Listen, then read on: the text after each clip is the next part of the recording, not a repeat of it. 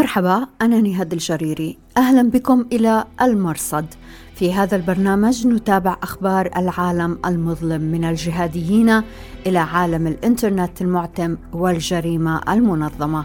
أهلا بكم في راديو وتلفزيون الآن. المرصد بودكاست على أخبار الآن. أهلا بكم إلى حلقة هذا الأسبوع من المرصد نغطي فيها الفترة من 12 إلى 18 يونيو 2023 في عناوين هذا الأسبوع. هل تنجح طالبان في مكافحة التنظيم الإرهابي الأخطر في خراسان؟ Personally, I don't see the uh, Taliban counterterrorism operation on a long-term perspective uh, effectively, effectively countering uh, the presence of the Islamic State. نتحدث اليوم إلى ريكاردو فالي كبير الباحثين في موقع مذكرات خراسانية خراسان دايري وهل يتحرر أنصار القاعدة من العقدة الإيرانية التي عقدها سيف العدل؟ تقرير أممي يقول إن سيف العدل يتنقل بحرية بين إيران وأفغانستان تشكيل سرايا درع الثورة. تشكيل عسكري جديد في إدلب ومحيطها يتوعد الجولاني ويخلق جدلا بين معارضي الهيئة. للتواصل مع البرنامج يرجى الكتابة إلى نهاد جريري على تويتر وتليجرام وفيسبوك أو ترك رسالة في زاوية التعليق على رابط هذه الحلقة. وبإمكانكم الرجوع إلى نص هذه الحلقة في أخبار الآن دوت نت. المرصد بودكاست على أخبار الآن. أهلا بكم دائما في أخبار الآن صدر التقرير الرابع عشر لفريق الدعم التحليلي ورصد الجزاءات التابع لمجلس الأمن الدولي والمتعلق بحركة طالبان وما يرتبط بها من أفراد وكيانات يشكلون تهديدا للسلام والاستقرار والأمن في أفغانستان. من هذه الكيانات تنظيم داعش في خراسان وهي باكستان وأفغانستان.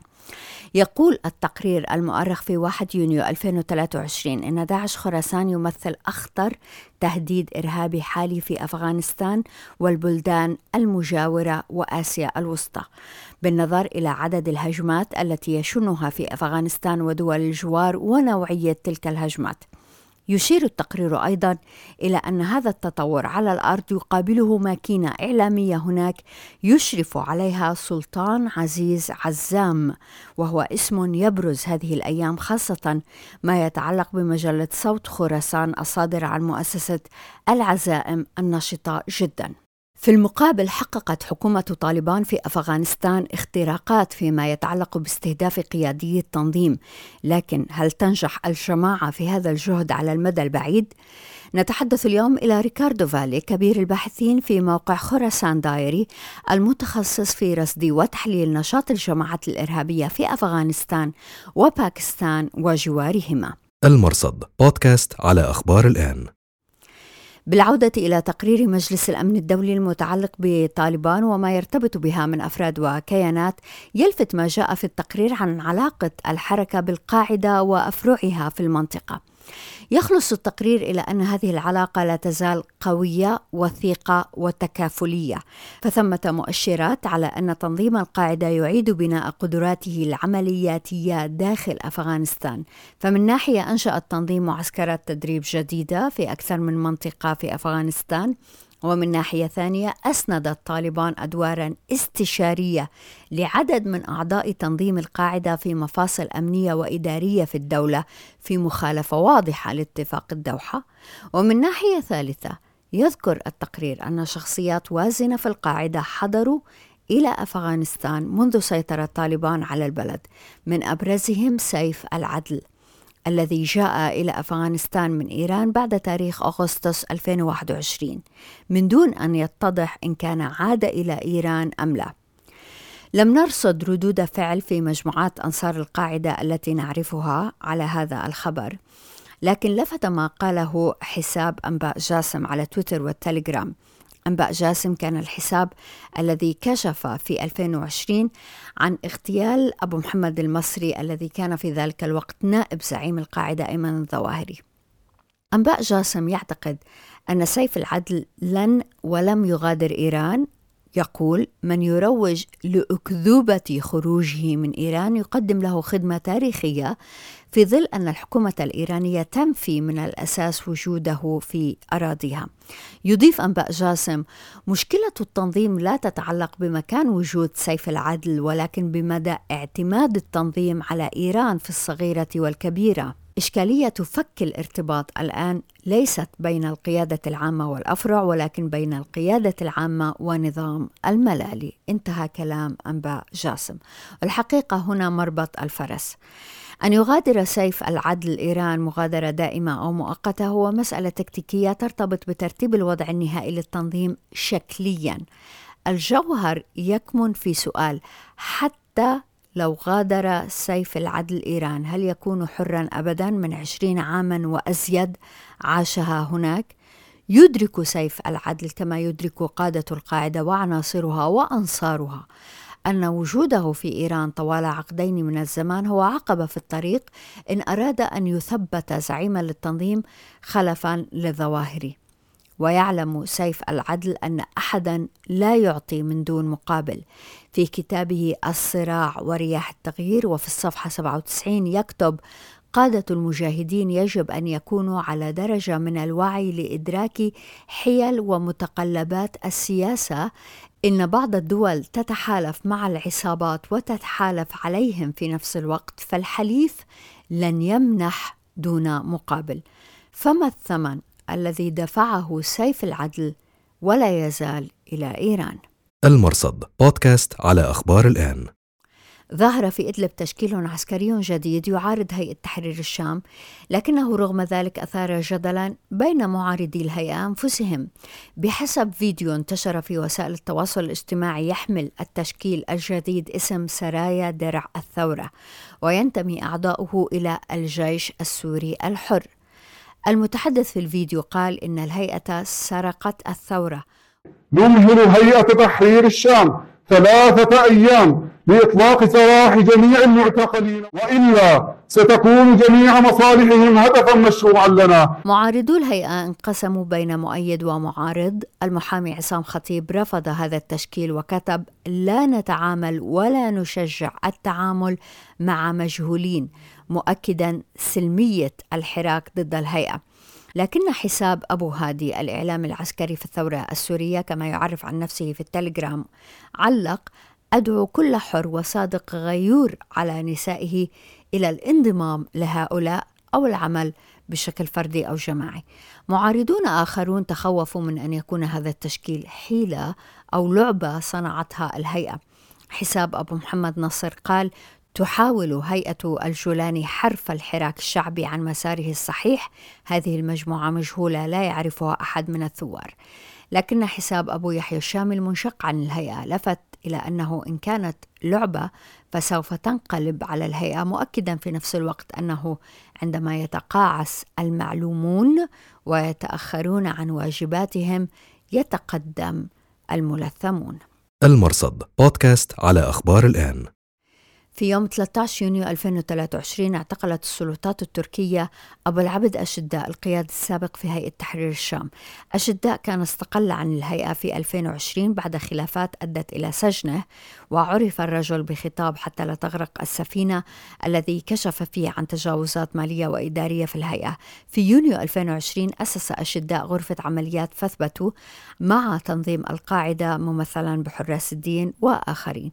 كان هذا التشكيل محطة غضب الهيئة التي خاضت حربا من طرف واحد في صيف ذلك العام 2020 أفضت إلى تحييد معارضيها وحتى المستقلين. في ردود الفعل استهجن معارضو الهيئة أن تقوم تركيا بهذا العمل مذكرين بقتال الرجل ضد النظام السوري. أما معرفات مقربة من الهيئة فقد لفتت إلى أن أشداء خرج إلى تركيا أكثر من مرة للسياحة أو التجارة متهمة عناصر في الجيش الوطني السوري بالوشاية به. الهيئة تعادي الوطن السوري الذي يسيطر على شمال غرب سوريا. المرصد بودكاست على أخبار الآن. في باكستان وردت أنباء عن أن وجهاء قبليين اتخذوا خطوات أولى لإعادة مسار المفاوضات بين طالبان باكستان والحكومة في إسلام آباد.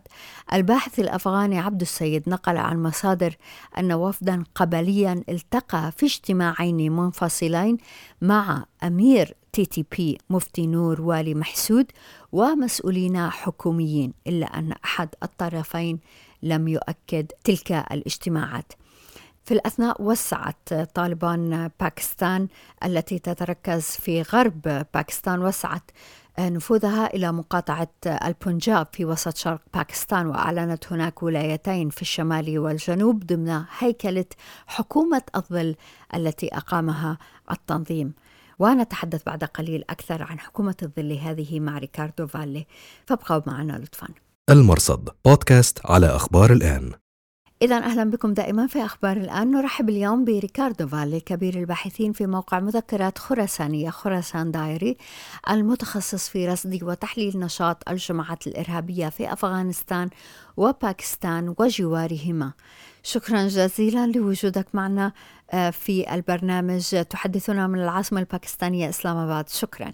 Yes, exactly, Niada. Thank you very much, first of all, for having me. And uh, yes, as you correctly said, I am based right now in Islamabad. Because TKD, the Khorasan Diary, our research platform, is based in uh, is, is in Islamabad. Yes. شكرا جزيلا إلى أي درجة ارتفعت وتيرة هجمات داعش في أفغانستان منذ سيطر طالبان على الحكم؟ كيف يمكن أن تصف هذا الخط البياني رقميا ونوعيا؟ Yes, actually, um, putting very briefly, we can identify three main trends of uh, Islamic State uh, pattern of attacks in Afghanistan and in uh, Pakistan. يقول فالي باختصار يمكن تحديد ثلاثة أنماط رئيسة لهجمات الدولة الإسلامية داعش في أفغانستان وباكستان منذ سيطر طالبان على كابول في آب 2021 إذا نظرنا إلى المشهد في أفغانستان نرى داعش يشن هجمات شبه يومية منذ آب 2021 وحتى النصف الأول من 2022 هذا النمط من الهجمات اليومية باستهداف قوات طالبان الأمنية هو استمرار لهجمات داعش سابقا ضد قوات أمن النظام الأفغاني السابق. بعدها رأينا تحولا في نمط هجمات داعش بتكثيف الهجمات ضد أهداف سهلة خاصة الأقليات. وبشكل متزايد تمددت هجمات داعش دوليا ليس فقط داخل أفغانستان وباكستان وإنما إلى دول الجوار طاجكستان وأوزبكستان. ذروة هذا النوع من هجمات داعش كانت مع نهاية 2022 والنصف الأول من 2023 فبالرغم من انخفاض هجمات داعش عددا لكن رأينا ارتفاعا كبيرا في نوعية تلك الهجمات فمثلا مع نهاية 2022 رأينا هجمات ضد مصالح أجنبية مثل المصالح الصينية والروسية والباكستانية بالإضافة إلى اغتيال واستهداف مسؤولي طالبان. وكما رأينا في هذه الأشهر الأخيرة تحديدا في الأشهر الخمسة الأولى من 2023 وقعت ثلاث هجمات ضد مسؤولين رفيعين في طالبان. لذا يمكن القول أن داعش ينفذ هذا النمط الثالث من الهجمات بما سيؤدي حتما إلى ارتفاع في الاغتيالات وهجمات ضد أهداف وازنة ينفذها داعش في أفغانستان وباكستان ودول الجوار of the Islamic State in Afghanistan, Pakistan, and in the neighboring uh, countries. بالفعل قدرتهم على الوصول إلى أهداف وازنة كانت ملحوظة ماذا نعرف عن هيكلة داعش في خراسان؟ نعلم عن هيكل التنظيم في العراق والشام وهذه الهيكلة تشهد استنزافا حادا ينعكس في هجماتهم ماذا عن داعش خراسان؟ من يقود هجماتهم المتزايدة هذه؟ سمعنا أخيرا شائعات عن قتل زعيم التنظيم شهاب المهاجر بعد ثبوت قتل كبار مساعديه من هؤلاء؟ من شهاب المهاجر المهندس عمر أبو سعد الخراساني؟ So first of all, it's important to um, focus on the figure of uh, Dr. Shahab al-Muhajir. Dr. Shahab al-Muhajir يقول فالي في البداية مهم أن نركز على شخصية الدكتور شهاب المهاجر. ظهر اسمه أول مرة في النصف الأول من 2020 هو المسؤول الأول عن عودة داعش خراسان بعد خسارة معاقل التنظيم في أفغانستان تحديدا شرق أفغانستان في كونار وننجرهار بين العامين 2019 و 2020 نعلم أن شهاب المهاجر وضع استراتيجية جديدة للتنظيم حدد معالمها في كتاب ألفه عام 2021 عنوان الكتاب حرب الأعصاب يعطي فكرة عن استراتيجية التنظيم ليس في أفغانستان فقط وإنما في المنطقة والتي في صلبها تتضمن تطوير مراحل مختلفة في حرب استنزاف طويلة الأمد ضد الحكومة الأفغانية السابقة أولا والآن ضد طالبان الهدف النهائي لتنظيم داعش في أفغانستان ومنطقة خراسان هو أن يكون التنظيم الجهادي الوحيد في المنطقة. وحتى يحقق هذا الهدف قام التنظيم بإعداد وإنجاز إجراءات لنزع الشرعية عن طالبان الأفغانية ومحاولة استنزاف طاقة طالبان الأفغانية. بالإضافة إلى شخص شهاب المهاجر كما ذكرت كان ولا يزال ثمة أسماء وازنة في تنظيم داعش ومنهم أبو سعد محمد الخرساني والحقيقة أننا قمنا أخيرا في خرسان دايري بكتابة ملف مفصل عن حياة الرجل لا يعتبر المنظر الأول للتنظيم وحسب منذ العام 2020 لكنه أيضا كان العقل المدبر وراء بعض أهم هجمات التنظيم بما في ذلك الهجوم على مطار كابول الدولي في 2021 وقد تعاون آه، في هذا الهجوم مع عناصر وقياديين آخرين في التنظيم عناصر من الصف الأول. بعضهم لا يزال حيا بالمناسبة. لكن نقل آه، أنه أبو آه، سعد محمد الخرساني قتل. من المهم أن ننظر إلى آه، سيرة الرجل فهو الشقيق الرابع من عائلة واحدة انضموا إلى داعش في 2014 الأبناء الأربعة لهذه العائلة يمثلون كبار قادة داعش وأهم منظريها.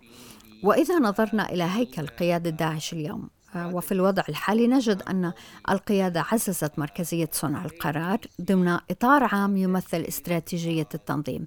لكن ما يتعلق بالهجمات الفردية نجد أن الخلايا في أفغانستان من بدخشان وكندوز وبلخ إلى مناطق أفغانية أخرى مثل كابل وهيرات هذه الخلايا العملياتية تتمتع باستقلالية تامة ضمن تلك الاستراتيجية العامة التي وضعها شهاب المهاجر.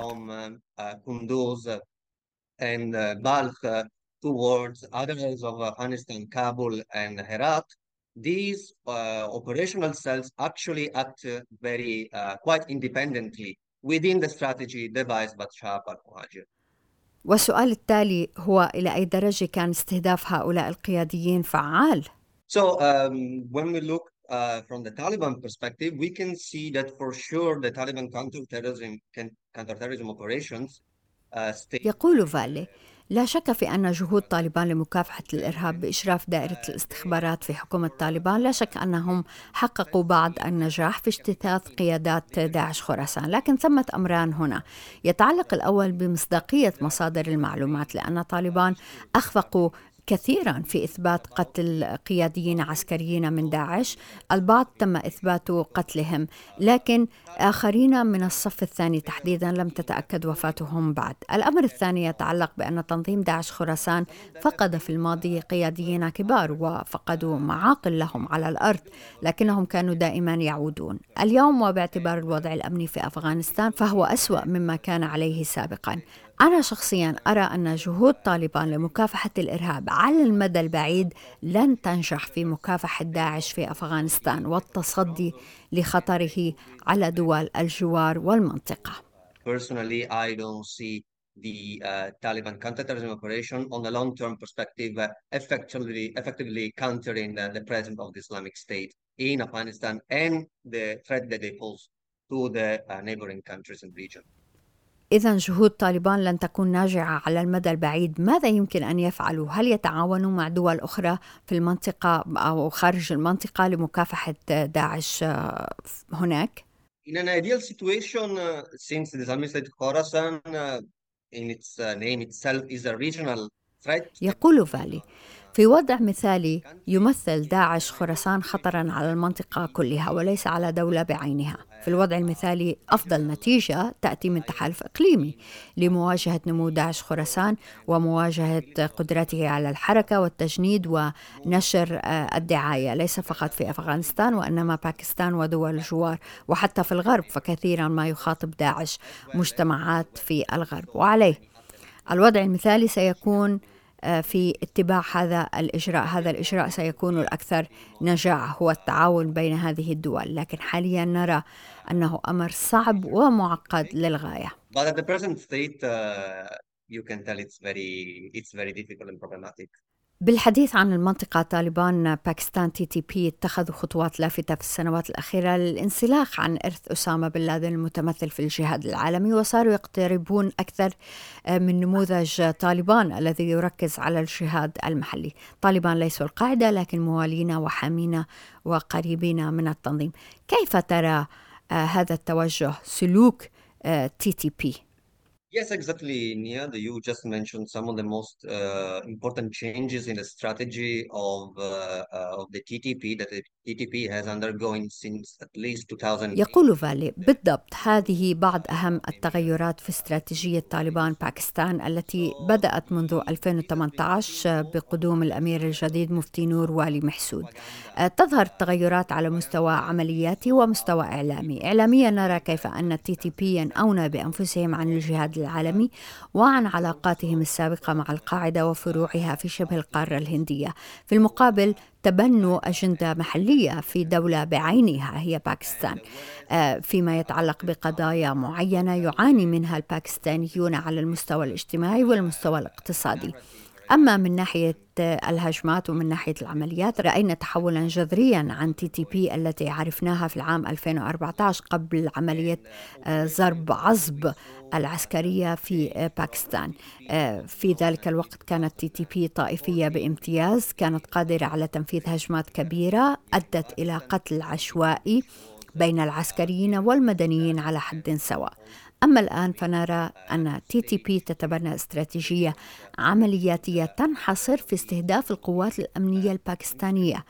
بالنسبة لتبني TTP نهجا مثل طالبان أفغانستان فبمجرد أن عادت طالبان آه، وأقامت الإمارة الإسلامية في أفغانستان في آب 2021 سارعت TTP في تبني نموذج آه، في آه، التمرد على مستوى العمليات العسكرية والأهم أيضا على المستوى الإداري. فوضعوا لجان مختلفة آه، وضعوا لها تفاصيل وحددوا وزراء معنيين بأي نشاط تقوم به الجماعة. إذا التغيير لم يكن فقط في العسكري والإعلامي وإنما تعداه إلى الجوانب الاقتصادية والثقافية. وهكذا استنسخ نموذج طالبان باستحداث لجان آه، بدأوها في 2003 في أفغانستان أثناء فترة تمردهم الأولى. في نفس الوقت استحدثت TTP حكومة ظل وحكومات إقليمية في باكستان. في مقاطعة خيبر بختونخوا وبلوشستان آه، واضح كيف انهم يحاولون اثبات انهم متجذرون في الاراضي الباكستانيه حصرا ولهذا قالوا مرارا ان لا وجود لهم في. Uh, uh, uh, uh,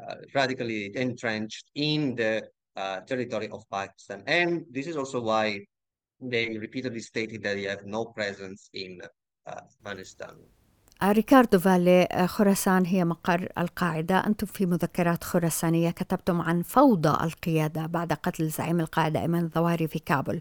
القاعدة لم يؤكدوا أو ينفوا ذلك. إلى متى ستظل هذه الفوضى كما وصفتوها؟ So when we look at Al Qaeda, uh, we see uh, we have to uh, analyze the long-term strategy of Al Qaeda. يقول فالي بالنسبة للقاعدة علينا تحليل استراتيجيتهم طويلة الأمد وأهدافهم البعيدة علينا أن نتذكر دائما أن أحد أهم أهداف القاعدة القريبة كان إعادة حكومة طالبان في أفغانستان. هذه كانت الأولوية لديهم والتي أكدها الظواهري مرارا. فمن أجل إقامة الخلافة كان لابد من إعادة إمارة طالبان في أفغانستان. أما بخصوص فوضى القيادة في القاعدة اليوم فبالنظر إلى رؤية القاعدة الاستراتيجية يمكن القول أن القاعدة غير مضطرين للإفصاح عن هوية الزعيم الجديد للتنظيم. نعم ثمة شائعات ومشاكل تتعلق بكشف هوية الأمير الجديد. وذكرت أخيرا في أحد مقالاتك أن القاعدة المركزية نشرت كتابا موضوعه ومؤلفه قد يوحي بأن سيف العدل هو الأمير الجديد كما ذكرت آه، تقارير أخرى. لكن بما أن سيف العدل في إيران كما يقال يعيش هناك فإن هذا سيزيد المشاكل المتعلقة بكشف هوية الأمير الجديد للقاعدة وهو يقيم في بلد مثل إيران. لكن من منظور القاعدة وبالنظر لاستراتيجيتها طويلة المدى استطاعت القاعدة منذ العام الماضي مواصلة نشاطها دون الإعلان عن أمير جديد وفيما يتعلق بالقاعدة في خراسان في أفغانستان وباكستان فقد واصلت استراتيجيتها حتى قبل موت الظواهري فالتزمت الصمت. وقد استغلت موقعها كممثل للجهاد العالمي بأن دعت جهاديي العالم لمساعدة طالبان الأفغانية في بناء الإمارة الإسلامية. ثم التقارير تقول أن قيادة القاعدة في أفغانستان وباكستان دعت جهاديي أفريقيا وآسيا آه، إلى التوجه إلى أفغانستان واستغلال مهاراتهم كمهندسين وأطباء وتجار لبناء الإمارة الإسلامية. ويصب هذا في هدف القاعدة القريب والهدف متوسط المدى وهو إعادة حكم طالبان في أفغانستان links back to the mid uh, the short mid uh, goal of Al Qaeda, which was again to build, uh, bring back the Taliban into government. in Afghanistan. ريكاردو فالي من Khorasan Diary شكرا جزيلا لك Thank you very much, Nihad. It's been a pleasure. Thank you. Have a nice day. وشكرا جزيلا لوجودكم معنا في أخبار الآن أنا نهاد الجريري مع السلامة. المرصد بودكاست على أخبار الآن.